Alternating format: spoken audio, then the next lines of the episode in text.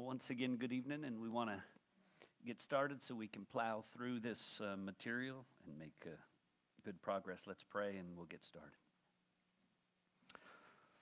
Lord, again, as we gather this evening in this place, our desire is that as we um, look to your word, again, we would see those things that you set forth as um, essential uh, patterns and practices of a biblical church. Lord, I pray that as we look at these things tonight, um, that there would be just a blessed clarity and simplicity. And when we kind of compare what your word says to just all of the things that men have introduced, Lord, we pray that we would um, be just encouraged uh, to trust in you to accomplish your work through your appointed means. In Jesus' name, amen. Right, so uh, oftentimes when we're looking at the idea of a church, is what should a church do? And it's an interesting thing, and, and you wouldn't be too exposed to it, and I'm not going to over, uh, overdo it, but just as a simple note. Um, churches will often have this idea all right, we got to get a group together, maybe the group of the church leaders or a group of mature people, and we got to come up with a church mission statement. You know, and, and, and, and you're, I'm wondering, okay, so your church mission statement is going to be different than every other church's mission statement, and it's not going to be what the scriptures tell us to do, but kind of our own way of doing things. And then you've probably been to and at least driven by, there's a variety of churches with a variety of events and activities, and it's oft advertised. And so, uh, what, what ought to happen, and what we ourselves will do, and what we will continue to pray that God will work among His churches, is that basically going back to the things that we've looked at in the past, nothing beyond what is written we would ask ourselves, what do the scriptures instruct? What do they show us a church should look like? And if a church today, by whatever uh, definition, doesn't look like this, then something's amiss because these are the things the scriptures lay down for us. And, and the beautiful thing about it is, it just takes a little bit of effort to put together the verses that speak to the issue. It doesn't take excessive scholarship, it doesn't take a, an amazing amount of human wisdom. It generally takes just, just a little bit of hard work to search the scriptures and that little bit of humility to say, God's way is always the best way, better than mine. And so uh, we see on here, and I'm going to take it up, which is now we're in part eight. Um, the the early church practices, and we see that poured out for us in, initially in uh, Acts 2:42. It says this: They devoted themselves to the apostles' teaching and the fellowship and to breaking of bread and the prayers. Now, so this is what, as the church really began to worship together in earnest following Pentecost as a multitude of saints were gathered to Christ, uh, received the promised Holy Spirit. These are the things that characterized them under the leadership of the apostles. And, and, and it's just a simple list of things. They devoted themselves to the apostles' teaching or doctrine.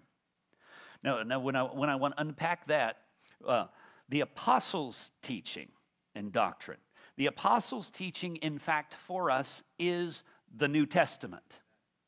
That is what the apostles give. And further than that, even we can see throughout the New Testament, the apostles would also teach the Old Testament as to how it applies what it pointed forward to, what was its significance. We see examples of that in 1 Corinthians chapter uh, 10, where it says these things for, were written down for our instruction so that we will not desire evil as they did. Right? And so, what I also want you to note here is it says they devoted themselves to. That's what most of our translations say devoted. And it's not that it's a wrong word, but the word carries this sense. They continued earnestly, continued steadfastly in the apostles' teaching. So it's not, it's not just a momentary passion or, or devotion. That's where, you, that's where they started, and that's where they stayed. they stayed in what we would say, what is for us today, the Bible. They stayed in God's Word. The apostles' teaching as they delivered all that Christ d- delivered to them, and as they unpacked and explained and applied the Old Testament as it moved forward. So the early church practicing, um, first and foremost, and I do like also the fact that it, uh, it says this. It, I mean, the ESV says apostles' teaching, the uh, King James says the apostles' doctrine. Because sometimes uh, you, you may meet somebody somewhere who goes to a church who has decided that doctrine is a bad word. You know, doctrine and it's it's simply because i guess they are in their mind equating doctrine with people who are uh, hard-hearted and have no zeal and compassion towards others possibly but the, the idea of doctrines it, it's, it's an old word that simply means teaching and so the apostles teaching the apostles doctrine it's the same thing so everyone has doctrine. I mean, th- this is the, this is the, the biggest uh, uh, challenge, and this is something R.C. Sproul used to bring up often. He would say this everyone is a theologian. Everyone is. You ask them, what do you think about Christ? Their answer is their theology of Christ, their Christology. What do you think about salvation? The answer is their soteriology, their doctrine of salvation. You ask them, what do you think about end, end times? That's their eschatology. Everybody has it, has theology. It's just not always necessarily a biblical theology. It's not necessarily an informed theology, it's not necessarily good theology. And, and so, but it's uh, theology and spiritual things is unlike other areas. For example, if, if someone were to say to you generally, you know, um, what will, what will happen if you uh, cross uh, hydrochloric acid with nitrogen uh, acetate? It, it's a good guess because I use the word nitrogen, but the, but the real answer is I don't know. you know? But you get that odd character out there who doesn't know, but still gonna throw an answer out there. You know, it's gonna happen sometime. and it's fun. But in certain contexts, it, it's, it's meant in jest. But for some reason, when it comes to theological things, pretty much every area, people think their ideas, their opinions, their feelings hold weight. And so uh, this, is a, this is a beautiful, solid, and sure foundation you know and, and, all the other all the other programs and all the other activities and all of the other church undertakings you know uh, if, if all the churches would make sure that they stick with just this first thing that's mentioned here oh that would solve so much. You know it, it essentially is a, a declaration of sola scriptura but it mentions apostles teaching because at this time the New Testament was not yet written, but what the apostles would teach would indeed be that. The second thing mentioned there is fellowship. And you've probably heard the word koinonia before. Um, when I was young visiting our church, we would always have the koinonia singers would come around once a year. And so I, you know, I thought, okay, you know what koinonia means? Yeah, moderately decent singers. you know? no, no, some you know they were better some years and, and, and not as good other years. All depend on, on the crew that was gathered. But I didn't under, know the, the sense of the word, and it really simply speaks of this idea uh, of participation. It can also include, uh, our simple translations can be fellowship, participation, sharing. Expanded into a simple phrase, it's simply this an association involving close mutual relations and involvement. So it's we are one. We're part of the same body. We're part of the same group. We're part of the same people. We form an association. We form a group, but it's not just a club. It involves real involvement and real relating to one another. And, and this is significant because in the New Testament church context, and particularly, even though people like to think, well, on the day of Pentecost, it was mainly Jews because, of course, there were devout Jews from every nation who were there. But do you think that among themselves there was not already uh, separations? And the higher class and the middle class and the lower class? There certainly was. Remember, by the time you get to Acts chapter 6, you're already having issues that there is the sense uh, the, the Hellenistic widows the, the widows that are, that are less of a, of a Jewish eh, language and culture background and coming more from a, from, from a Greek cultural background, they're being overlooked. They're being marginalized, whereas the others seem to be nicely taken care of. Those things just happen all the time, but not in the church. It's not to be that way in the church. Now, there's no indication that it was systemic in any way, that it was part of the plan, just a, a practical oversight that they needed to shore up. And they did shore that up. But koinonia, you know, it, it carries on that simple sense, and, and the scripture carries this out. We are all brothers and sisters in Christ. We're indeed part of the same family. And as family, we ought to be involved in one another's lives. We ought to care about one another. We ought to want the best for one another and help whenever it's needed. I mean, it, it's a real, tangible life entanglement, which sounds unpleasant, but it's also a good thing in this context. All right. Second, ne- the next thing mentioned there is the breaking of bread.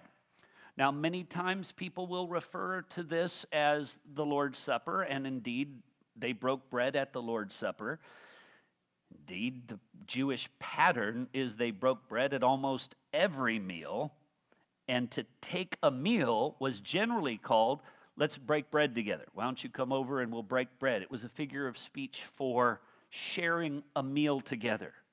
Now, this is again just a. Now, no doubt the early church was also involved in baptizing those who confessed their sins and believed in Christ. They were also involved into some, to some degree of frequent observance of the Lord's Supper as well.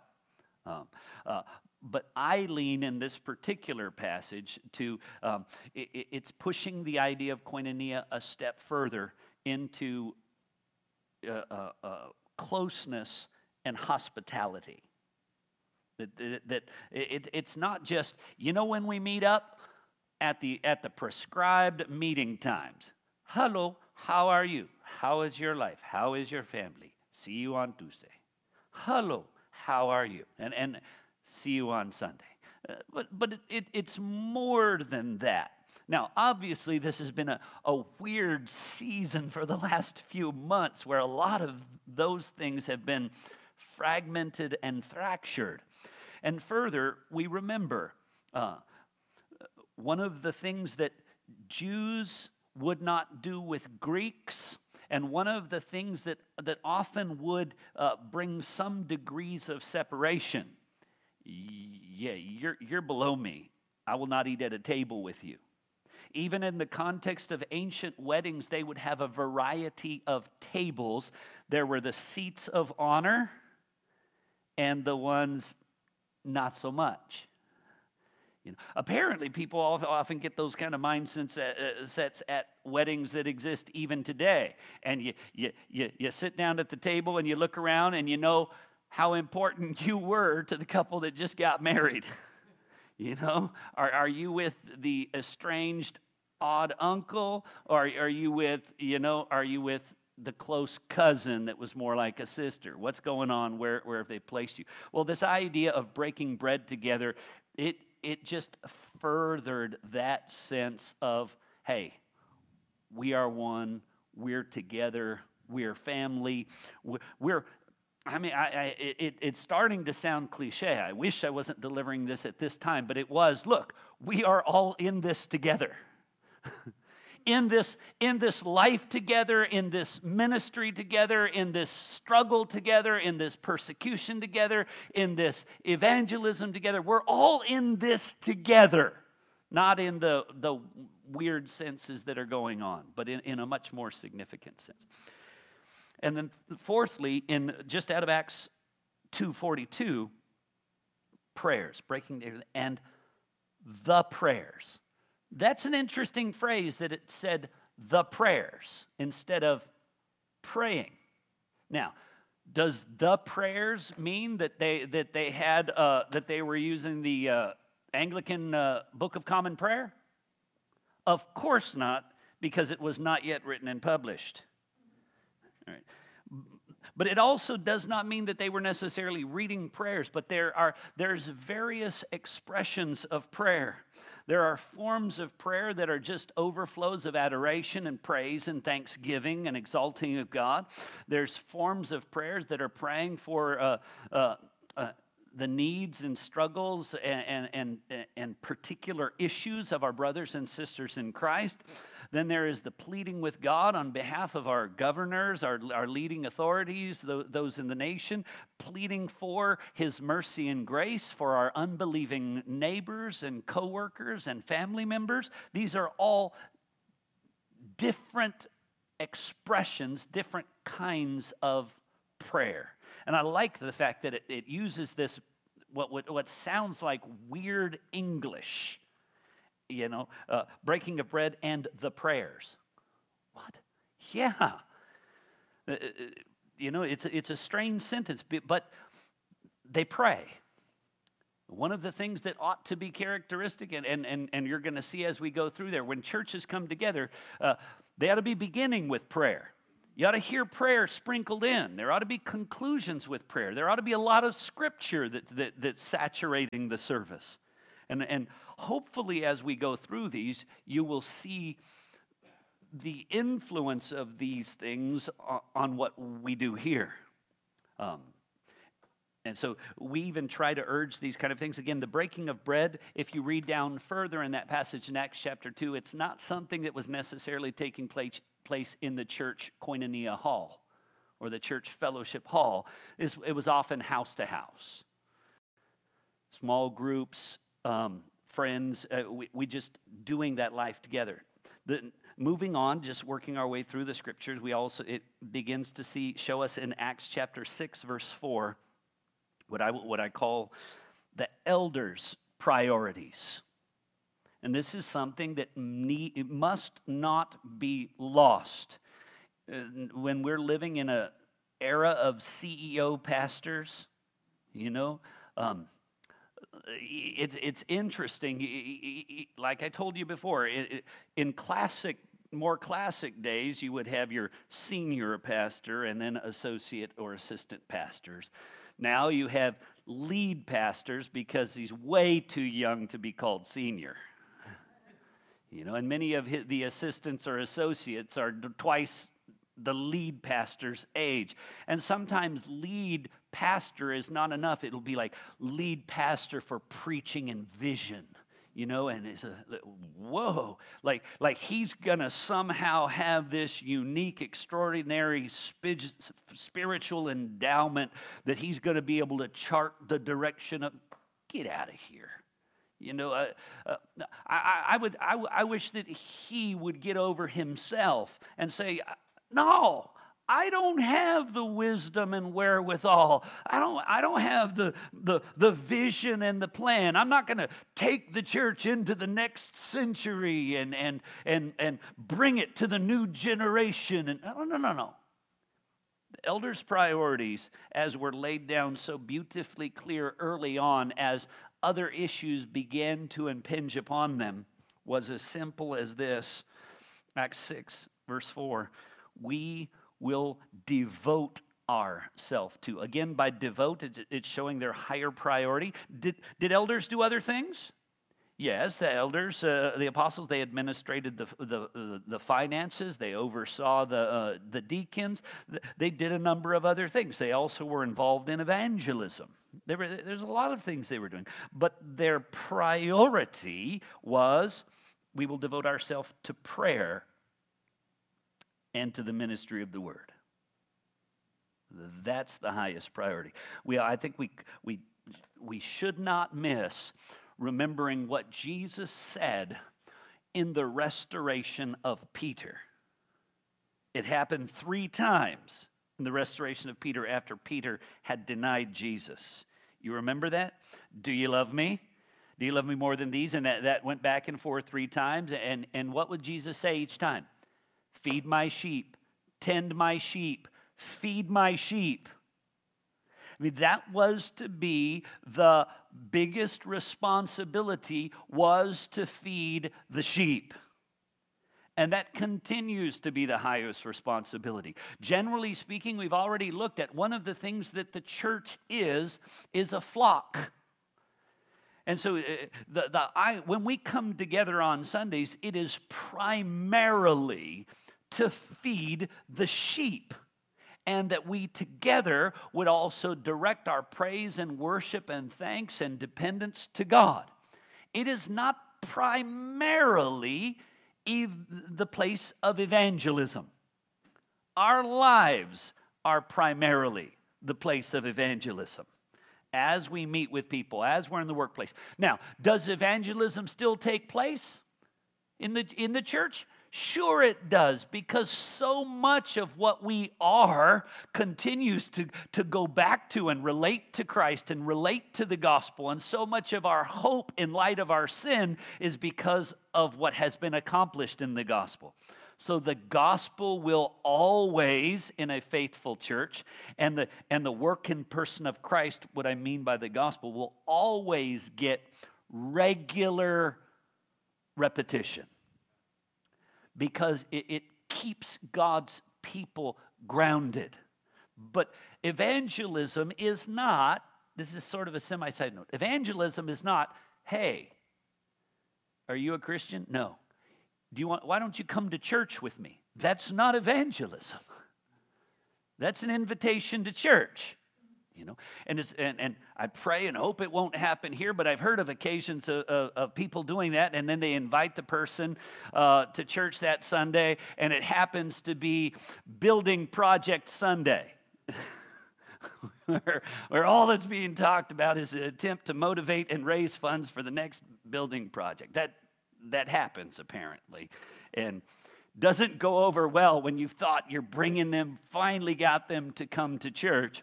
Now because it's like, wow, they're all about money and building programs.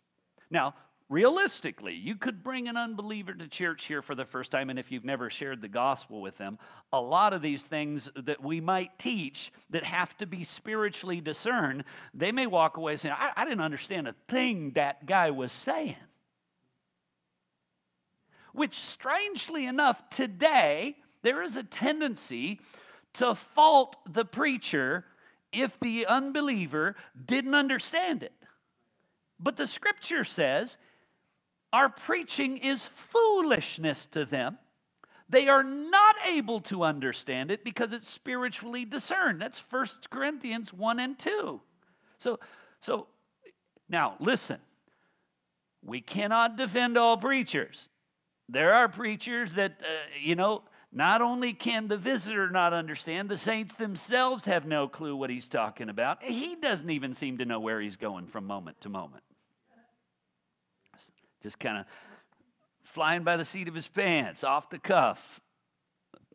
Uh, but uh, so again, I want to note in here prayer and ministry of the word. Also, want to note this prayer is significant. Yeah, this, this is prayer of a righteous man availeth much. I mean, there uh, we we we, I've talked about this in the past, and we've got to make sure that we get rid of it from our language. We, we, somebody's in, in need and in difficult circumstances, they're not able to pay your, their bills, and you also are barely paying your bills and you're not able to give them anything. Uh, so do you say, I'm, I, would, I would help you if I could, but I can't, so all I can do is just pray for you? As if I would do something real, but since I can't do something real, I'm going to do something kind of fake. Prayer is not fake.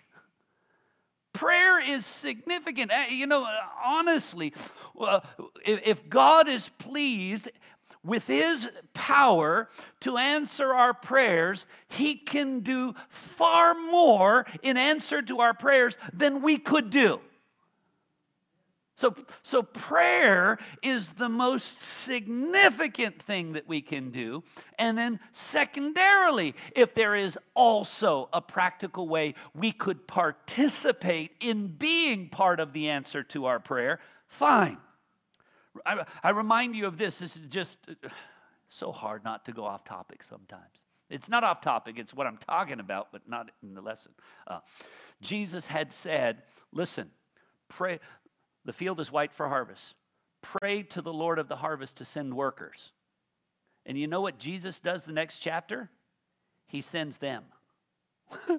he, he makes those very people he told to pray that, that the Lord would send, he makes them the answer to the prayer they just prayed. Wonderful.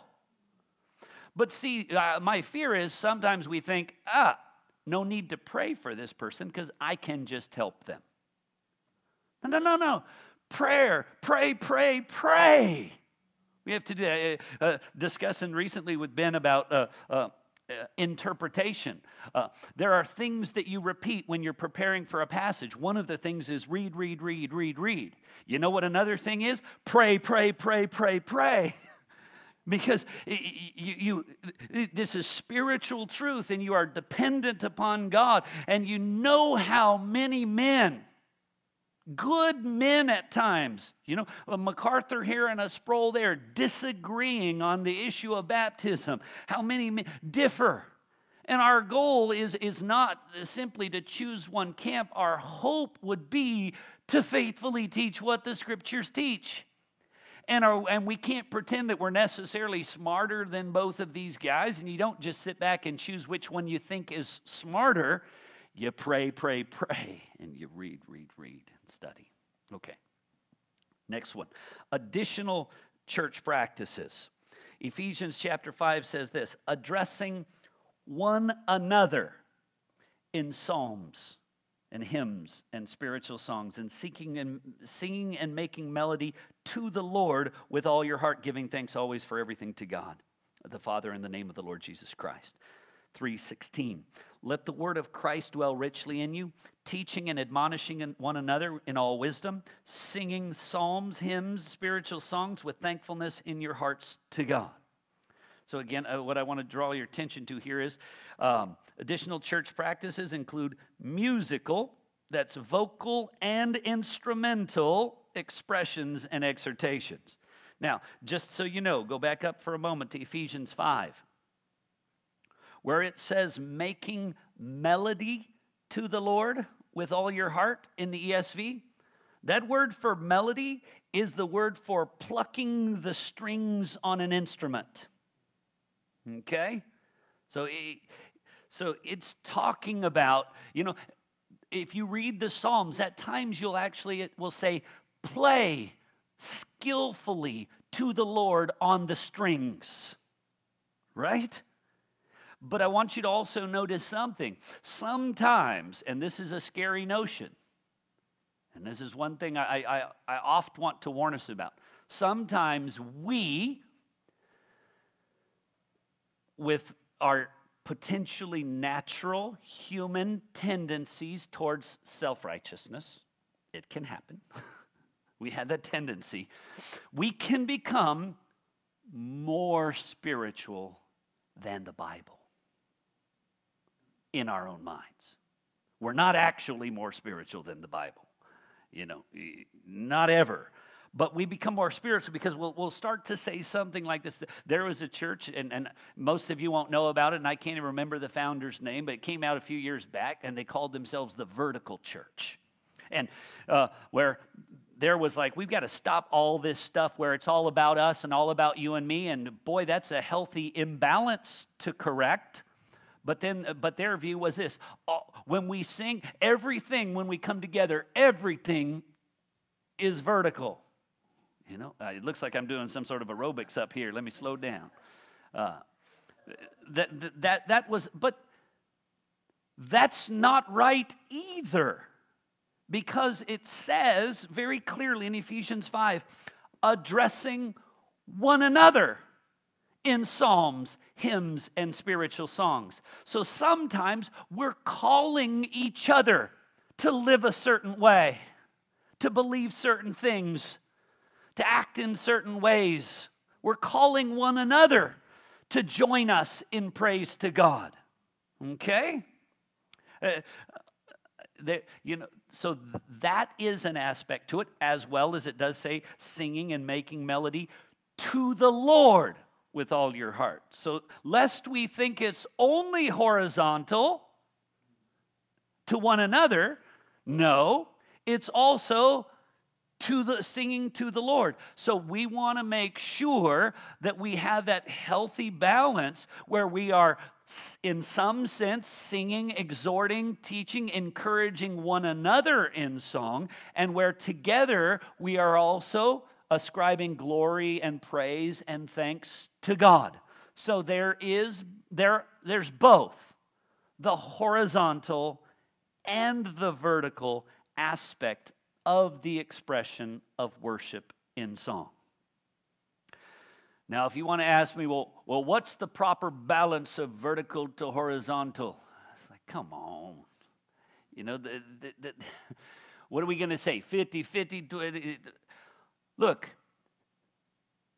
God willing, we, uh, uh what's, the, what's the balance on, on any given passage? Some passages for an extended time say, uh, do this, do this, do this, do this, don't do this, turn from that. Other passages for an extended amount of time will speak of what God has done, what God has accomplished, who Christ is, and our hope in Him. And so, some degree, here, here's the easiest way don't pay attention. Means hopefully, uh, you know, pray for those who are selecting the songs that they would do so in such a way that encourages the saints. But don't keep a tally. Don't keep a tab and say, they went 80 20 today. I think a little too much horizontal happening. Uh, because it may be that the next week it's 80 20 the other way. Okay, I'll keep tally for a whole year, then we'll see. Why, what's, why are we not in the job of church judging? We should be committed to worship God together and serve God together. I'm just putting these things out there because there are some who can um, wonderfully emphasize the imbalance that has taken place for a season where it's all about you and me and, it becomes about our, our, our, felt needs and our felt circumstances, you know, and, and God gets honorary mention occasionally. Uh, we want to correct that. But we've lived in an era where occasionally there's a bit of over, over, over compensation. Have you ever heard the song, How Great is Our God? There's a part in that song, How Great is Our God. Then it says this Sing with me. How great is our God? I'm aware of a, a, circumstance where a man said, We should not sing that song. It's drawing attention to ourselves. Sing with me. Asking, exhorting one another to sing with me, to exhorting one another that we would do so together is not drawing attention to you. Sing with me. Uh, I've heard people sing that many times. At no point when they said, Sing with me, how great is our God, did I start thinking about them. Oh, they want me to focus on them now for a second. That never happened. And so uh, that's why I'm saying we, we don't want to become more spiritual, that, that we think we know better than the scriptures do, and we don't. The scriptures always know better. So it's to one another as well as to the Lord, and it is wholehearted to the Lord with your whole heart. And you'll see one of the things that ought to encapsulate um, in both of these things uh, praise and thanksgiving. Praise and thanksgiving. Because remember, here's the reality we have. No matter how dark the season or circumstances, do we have reason to praise our God? Yeah, our eternity is sure and secure. Jesus did die and rise again. He is going to come again. He is the judge of the living and the dead. He is, even now, sovereignly working all circumstances for the good of his people and the glory of his name. So we can always give thanks. And so that is something it is to be woven into and characterize our praise. Beyond musical, there is also the exercise of spiritual gifts to build up one another, uh, the church, for the glory of God. First Corinthians says it this way What then, brothers, when you come together, um, one has a hymn, a lesson, a revelation, a tongue, and interpretation. Let all things be done for building up. That's in the context of spiritual gifts. Let us use our spiritual gifts to build up one another. First Peter says it this way Each of us has received a gift, chapter 4, verse 10. Use it to serve one another. I always want to remind us of that. The spiritual gift is not to do what? It's not to serve ourselves. It's not to puff ourselves up. It's not to make much of ourselves. It's to be a benefit to God's people. Uh, you know, I often will tell uh, young preachers, uh, you got to be careful to make sure you get out of the way of the sermon. Sometimes it, you can end up weaving so much of your personal experience, your personal stories, your personal things, that in the end it seemed like the whole sermon was kind of a story about you. You know? And, and this is what it says we should do. Let me tell you a time I did that when it was really difficult. You know? And this is, this is what it says. And yeah, David defeated Goliath. Let me tell you a victory I had one time. It's like, what's happening here? You know, it, it can just get distracted. Uh, preaching and teaching is, is supposed to be among the spiritual gifts, as well as every other one. And the design of the spiritual gifts is for others, to serve one another's, to build them up, so that they, again, what? Think highly of God. They take note of their responsibility before Him. They tremble Maybe it would be nice if there was a little bit of trembling with a sense of God's power, God's discipline, and God's presence in everything that we're doing and everywhere that we are. That there is no secrets from Him. Okay, again, serve one another as good stewards of God's very graces. Whoever speaks as one who speaks the very oracles or the very word of God. Whoever serves as one who serves by the strength that God supplies. So, so the one who speaks speaks as one who speaks the very word of God. So there's no boasting. He's, I'm just delivering what God gave. The one who serves, he serves with the strength that God supplies. So can he boast in his strength? Now listen, we've got different men here and different women here with different skill sets, different abilities, uh, uh, which are all appreciated. But if we back it up, I mean, you got, you got a host of things you can do that I cannot do. But if you back it up, why can you do it and I can't? Well, I learned it from my father. Okay, so you were in a different circumstance there, or um, I, I kind of have that inclination and aptitude. I, I had this experience. I had this job. Well, whatever it was, practical providence, divine provision, and enablement, it's all from God. And so we humbly serve with the strength of God's place, so that in everything, what? God may be glorified through Jesus Christ. So we serve one another for the glory of God. Now, that's always important. Serve one another for the glory of God at the end of 1 Peter 4 there, because sometimes when you serve someone else, and note this, you might not get a thank you note. Right? And it's okay.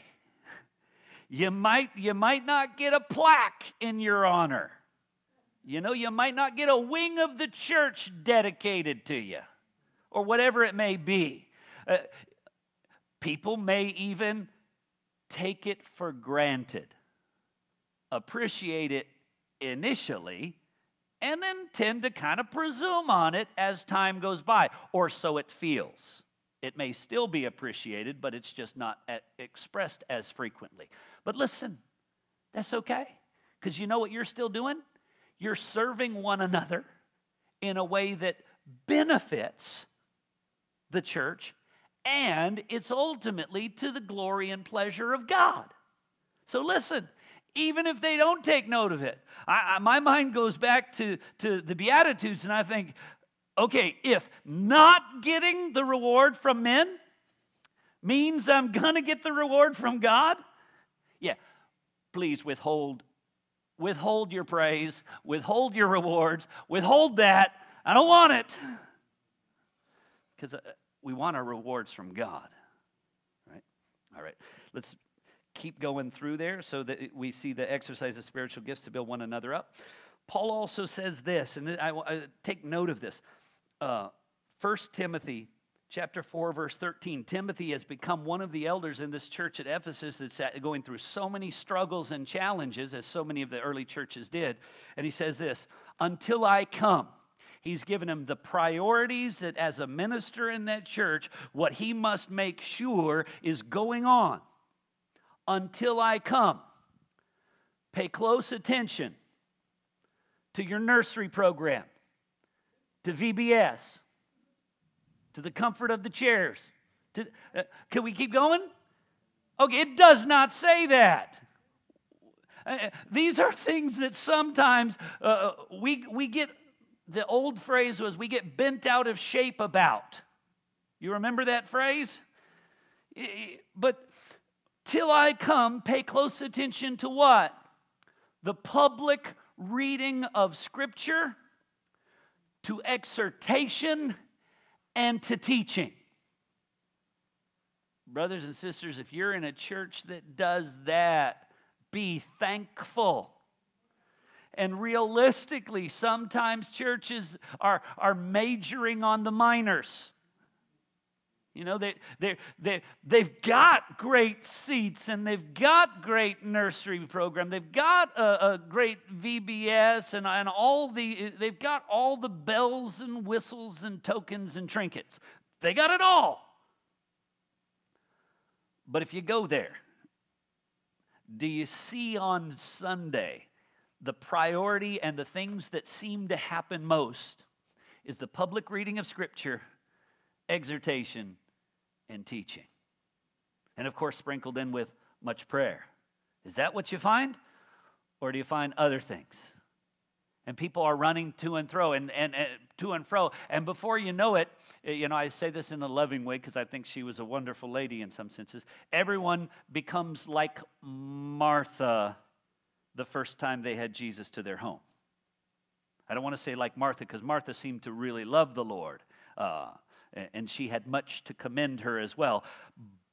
But she was busy about many things, but one thing was necessary, And Mary had chosen the better thing, and that was to sit at the feet of Jesus. It's possible that people get so caught up in activities and events and programs that you know what gets lost? Just sitting in a sense, at the feet of Jesus, listening to the word read, listening to the word um, uh, urged, the exhortation there, listening to the, the word with, with sort of a, a strong urging, pleading, a strong and earnest consolation and comforting, as well as unfolding instruction. Those are the things that, that are the priorities. And you see that um, explained on page two, where we see the public reading. Now, the public, the word of Scripture is not actually in the Greek. If you have a, a King James, you'll see it in italics, or it's, or it may not be there. But in this in this context, it's quite clear. That's why it's been oft added to our translations what they're reading, because it's following in this in the pattern as we've already seen, following the synagogue pattern, which served as a pattern for much of the New Testament church that spread abroad, which would be a reading of Scripture and then an exposition or explanation of that Scripture, which we saw Jesus do in his own lifetime and ministry, and we saw also would take place with Paul and Barnabas and Silas and so on. Okay. Further, we also recognize that with some degree of frequency, we also observe the Lord's Supper. supper. As often as you eat this bread and drink this cup, you proclaim the Lord's death till he come. Remembering that the Passover was but an annual thing. and there was some expectation within the language here, as often as you do, that it wouldn't be a mere annual event. Now, some of our dear brothers, I think, have gone overboard and they think it has to be every Sunday and they get a little bit carried away. Whenever, no, whenever you come together as a church, well, we're also coming together as a church right now on Tuesdays, so we ought to have it. No, no, no. And we would, and some churches come together on Sunday evening too. I mean, it's got to be every time you come together as a church. If you want to be hyper about it, or you, or you just recognize it as encouraged to have a greater degree of frequency so that we keep it fresh in our minds, the work of Christ on the cross, that it never gets far uh, uh, from our hearts and minds, as well as baptism, which I've simply defined here. I'm not defending. Baptism is the immersion of repenting believers. Uh, another essential element of a local church is the exercise of church discipline. This is when uh, a, a member of the church uh, is found to be in sin, they go after them. And we've talked before about the, the process of Matthew 18. A biblical church is committed to the purity of the church. And, and the, des, the design of, when we've talked about this before, the design of uh, church discipline isn't first to purge the church of the evil person. It is to purge the church of evil practices. And our hope would be that as we go to them, they would repent and turn from that practice, and thus the evil is purged from the church. But sometimes they will cling to their sin and be unrepented, and it will be told to the church, and they'll still cling to it, and it, it will have to be, the evil will have to be purged by the removal of that person. And sometimes, as it seems to be the case in 1 Corinthians to 2 Corinthians, uh, that person may, after being put out of the church, be later brought to, to conviction and repentance and a turning from their sin and coming back. But there are, a biblical church doesn't look the other way at sin. Doesn't take, when they know there's sin taking place, they deal with it and it and and we we note and i remind you read these passages that, that I've, I've written here. And this is everyone. Nobody in the church is above church discipline including church leadership which is why i, I also added a timothy in there. Uh, because uh, i think i added timothy in there didn't i? I did. First timothy let the elders rule. Uh, but uh, I, I, I, didn't add it where I wanted to add. Okay, I did. 1 Timothy 5. I wrote it in there. 1 Timothy 5, 19 and 20. So the church exercises church discipline. Um, the, the next thing that we see is uh, uh, uh, from these verses let the elder who uh, rules well be considered worthy of double honor. Double honor in the, in the old sense is not that one elder is somehow going to have uh, twice the esteem in our eyes as, as another elder. It's not a higher esteem. In, in the ancient context, the idea of double honor was they were to honor those who were in position of leadership and authorities, they were to treat them with due respect.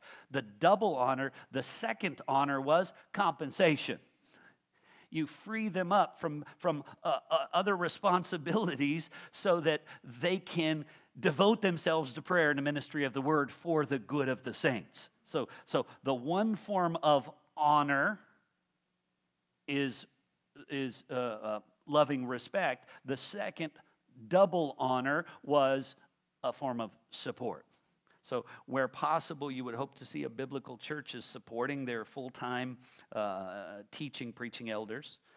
Further, they also are supporting those who serve afar in 3 John, in verse chapter 1, verse 7 and 8, it said this They have gone out for the sake of the name, accepting nothing from the Gentiles. In that context, is a reference to unbelievers. Therefore, we ought to support people like these. We ought to support people like these. Why? That we may be fellow workers with them in the truth. So, a biblical church is going to not only be striving to support, if possible, it's a full time teaching and preaching elder, it's going to be supporting faithful workers in other places. And eh, a beautiful thing about that is that support, you are considered in, in this context, it says what? To be a fellow worker with them. It's, it's, it's, it's stronger language. It's not just a mere supporter. It's not just disentangled, that there, that there is a, a, a participation and a cooperation. So hopefully we would be involved not only in financial support, but we'd be involved in praying for them, knowing the practical struggles that they have. If possible, when they return from other places, uh, uh, uh hearing from them as to the things that God is doing. And further, a local church will be doing things like helping to support those in need, primarily among us. Religion that is pure, James 127, and undefiled before God the Father is to visit orphans and the widows in their affliction, to keep oneself unstained from the world. So, um, the widows and the orphans are, are those people in need, ostracized, struggling. So these are the th- these are the things that a church does. Plain, simple, clear. Um, now, moving further, I'm going to give uh, some expanded things. Why is it important, essential? And I'm going, uh, going back to the heart of it. Till I, till I come, pay close attention to the public reading, exhortation, and teaching. They devoted themselves to the apostles' doctrine. Why is that so important as, as that central thing that has to never be lost as the priority of the church and the priority of the elders of the church prayers and the ministry of the word. Here's why. 1 timothy chapter 4 verse 1 reminds us of this. Now the spirit expressly says right this isn't veiled roundabout possible illusions. this is clear language that in latter times some will depart from the faith. Remember, we've done this study in the past. The faith are the doctrines of the apostles, what the scripture teaches. Faith is believing, the faith is what we believe, it's content. They will depart from the faith, which means they may still call themselves Christians. But uh, one of the problems that was even happening in the earlier church, they were calling themselves Christians, but then they were saying, uh, Jesus, uh, uh, come again. Or Jesus is not coming again physically, he's already come again spiritually. Wait, you're, you're departing from the faith because we still have an earnest hope and longing for the appearing of our Lord and Savior Jesus Christ. And so, doctrine is the, is the issue that's in concern here. Eh, because what happens is they depart from the faith, which is given to us in the scriptures from the apostles, and they devote themselves to deceitful spirits. And the scripture here even says, and the doctrine or teaching of demons. Yeah. That's, a, that's an unnerving thing, right? Now, most who are doing that may not be aware that the doctrine that they're promoting is from demons. But demons' goal is to distract from that which the scripture sets forth. Put as different passions, different priorities. And one of the ways you'll see it is that it, it, it often is it redirects the focus off of God and off of His glory onto men. Man becomes center your hopes, your dreams, your ambitions, your pleasures, your desires. God exists to fulfill that for you. Really? How about we exist only because of His mercy and grace? And those that He has called by His name, we exist for the praise of His glory. Those who come not to repentance ultimately will find that they exist for the praise of his power and wrath. Yeah. And he goes on further in, in uh, later in chapter 4, verse 6 and following. He says, If you put these things before the brothers. What are the these things? The things he's been taught by Paul. You know what Timothy is never to do? He's not supposed to put his own things before them. He's supposed to put these things, the things that he's received. The apostles received them from the Lord. They passed them to the next generation of men, and these were the things that they needed to deliver. Nothing more, nothing less. He goes, if you do this, put these things, you will be a good servant of Jesus Christ, being trained in the words of faith. In order to set these things, the apostolic doctrines, before the people, you know what's kind of required? Little bit of training. You know, you got to have some instruction. I mean, that was the design that, that, we live in this curious world where people think, nah, nah, I'll, I'll figure it out. You know, when I was young, there was, a, there was a, a wonderful season. A man in our church owned a recycling company. And in that recycling company, there was a, a giant forklift there called a loader. And it was always interesting when, when one of the new hires there w- would say, Hey, hey, I'll do it. Have you ever driven a loader before? Well, I've driven a forklift. Well, have you driven a loader before? I'll figure it out. Oh my goodness. It's different. They turn in the middle. The, the steer, everything is completely different about it. And I cannot tell you how many of those men damaged the trucks they were trying to remove things from. Oops, oops. Look, no. Eh, look, if you don't know what you're doing, you can do some damage. So here's a better plan learn it, then do it. You know, some basic instruction is, is really important. You, uh, yeah. So again, being trained in the words of faith and of good doctrine. And then he goes on, verse 7, to say, have nothing to do with irreverent, silly myths. Now, the word there translated silly here, they're being generous, uh, not wanting to offend anybody, but literally it is um, the story's old lady's tale. You know, it, that's literally what, the, what, it, what it says there. You know, and in that context, it's kind of fun and sweet and entertaining.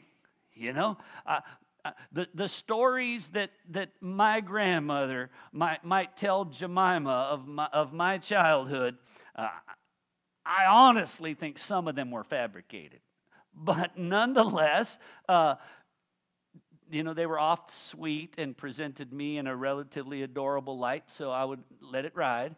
Uh, b- but the idea is look, we, we, you can't just kind of go with your own thoughts, your own feelings, your own re- recollection. No, no, no.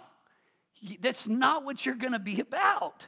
Myths is the idea of not only the, the legends and myths uh, of the Greeks, it's, it's the idea of fiction.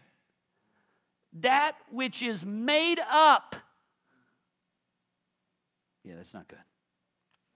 Rather, train yourself for godliness. He tells him in 2 Timothy preach the word. Be ready in season and out of season. And he, because there's going to be an out of season, and sometimes it's strangely enough, the out of season is a long time, it seems. Nobody's ready. Um, reprove, rebuke, exhort with complete patience. That idea is there with all long suffering, which means you rebuke and you correct, and they don't get it. You know what you do? You keep rebuking and you keep correcting. You know, you, you keep doing that. You keep teaching it right, even if it's not getting through. You keep saying what you're supposed to say. The complete patience isn't to just, well, I'll just be patient with them. Well, I'm going to perseveringly keep correcting, perseveringly keep instructing. Goes on further and uh, with all long suffering and teaching or doctrine. For the time will coming will come when people will not endure sound doctrine, but will accumulate for them teachers who suit their own passions. They'll say, um, I want a church that teaches what I believe, which is not irrational, you know. I mean, who wants a church that teaches what they don't believe? That'd be a bit crazy. But the, the, the caution can come in this what if what you believe right now isn't right? And all you do is find somebody who's telling you that. And you join the Flat Earth Society, you know, and you, you all jump in there because, well, I'm going to join this group because we all believe this already. Well, that's going to be a real productive group as you pat each other on the back and continue to confirm your errors to one another. So that's not good. Now, I don't know anybody who goes intentionally goes to a church that believes different from them, and I don't encourage that. But you can't be in a place necessarily and immediately jump and run because well, this, is, this, is, a little different than, I, than, than my position. I'm going to find somebody who agrees with me. Why not wait and see if, or at least interact some and find out if maybe they were bringing correction to your misunderstanding? And sadly, instead of receiving correction, you cut and ran and found somebody who has the same error that you got. Because you'll find somebody. I mean, we live in that kind of consumer church age. You can, you can find any flavor. Uh,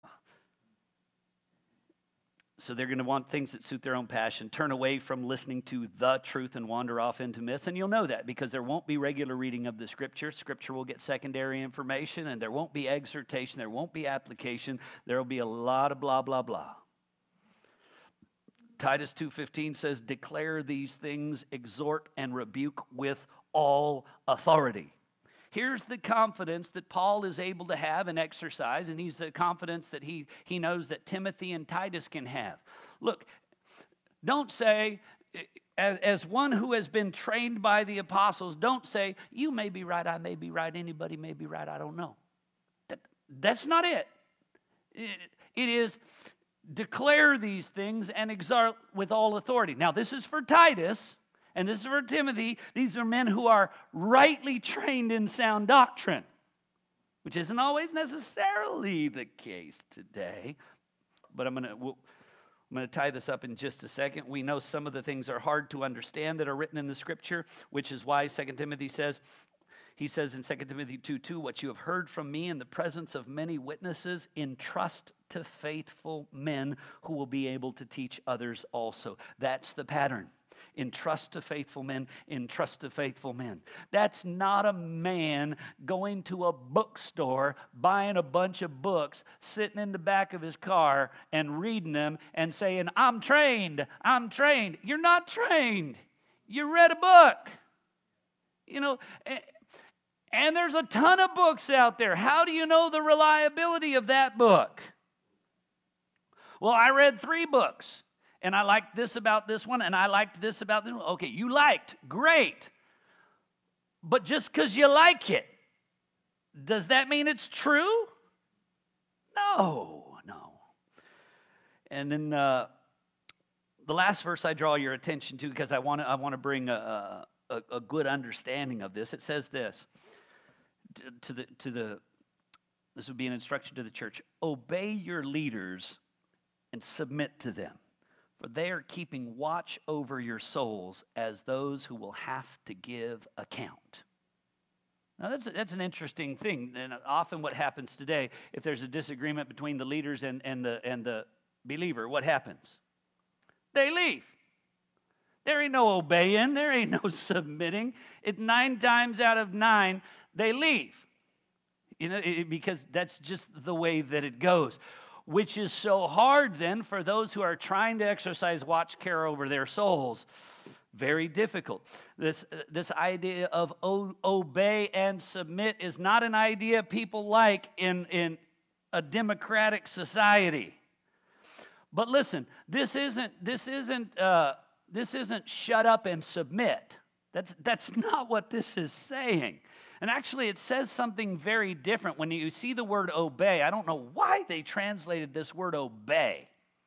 Because you can see, and I've given these words for you here. Um, the word there is peithesthe, which it's, it's an imperative present passive. So this is something that must be done. It is this be convinced, persuaded, or believe.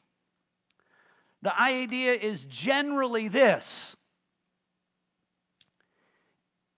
if there is a difference of opinion doctrinally between you and the leaders, have a tendency to trust them because they are, God willing, if everything has been done right, they are faithful men with some faithful training.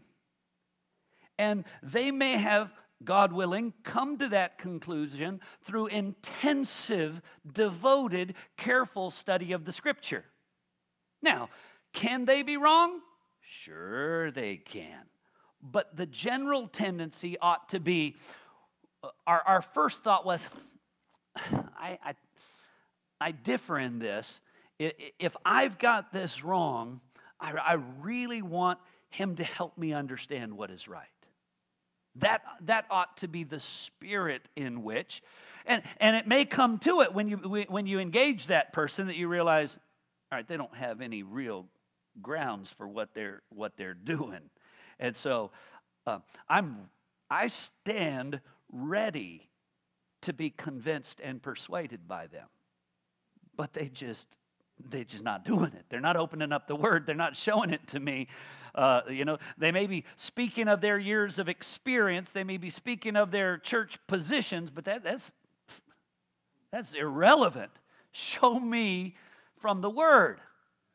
And then the also the the, the sense of submit there is, um, is this is in the imperative passive. That is to yield, to give way. Okay. You go ahead and do it. You go ahead and take it. Now, here's, here's the beautiful thing about this. If, for example, and I'll use myself as the bad example, God, please protect me from ever doing this.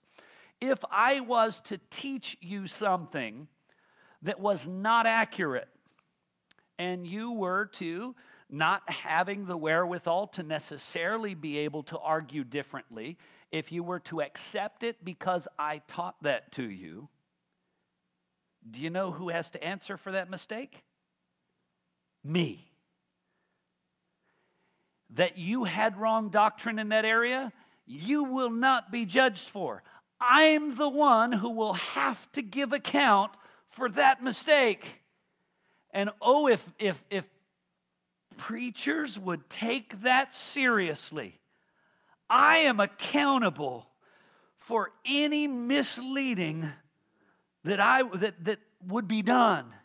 Any mistake, any error that I would promote, I'm responsible for it. And think about it.